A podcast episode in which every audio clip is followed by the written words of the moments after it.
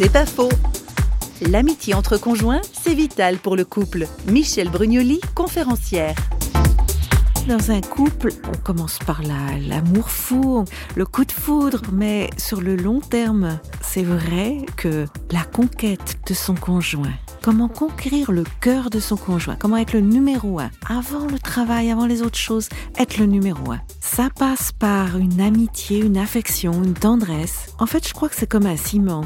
Une affection où il y a de l'amitié, où il y a de la complicité. Ça permet dans un couple à tenir bon face aux tempêtes, aux difficultés, et puis à l'usure du temps aussi, il faut le dire. Euh, je crois vraiment que cette histoire d'amitié, c'est une histoire de d'avoir un petit coup d'œil en disant mais où il en est, comment je peux l'aider, voyons. je crois que c'est important. C'est pas faux, vous a été proposé par parole.ch.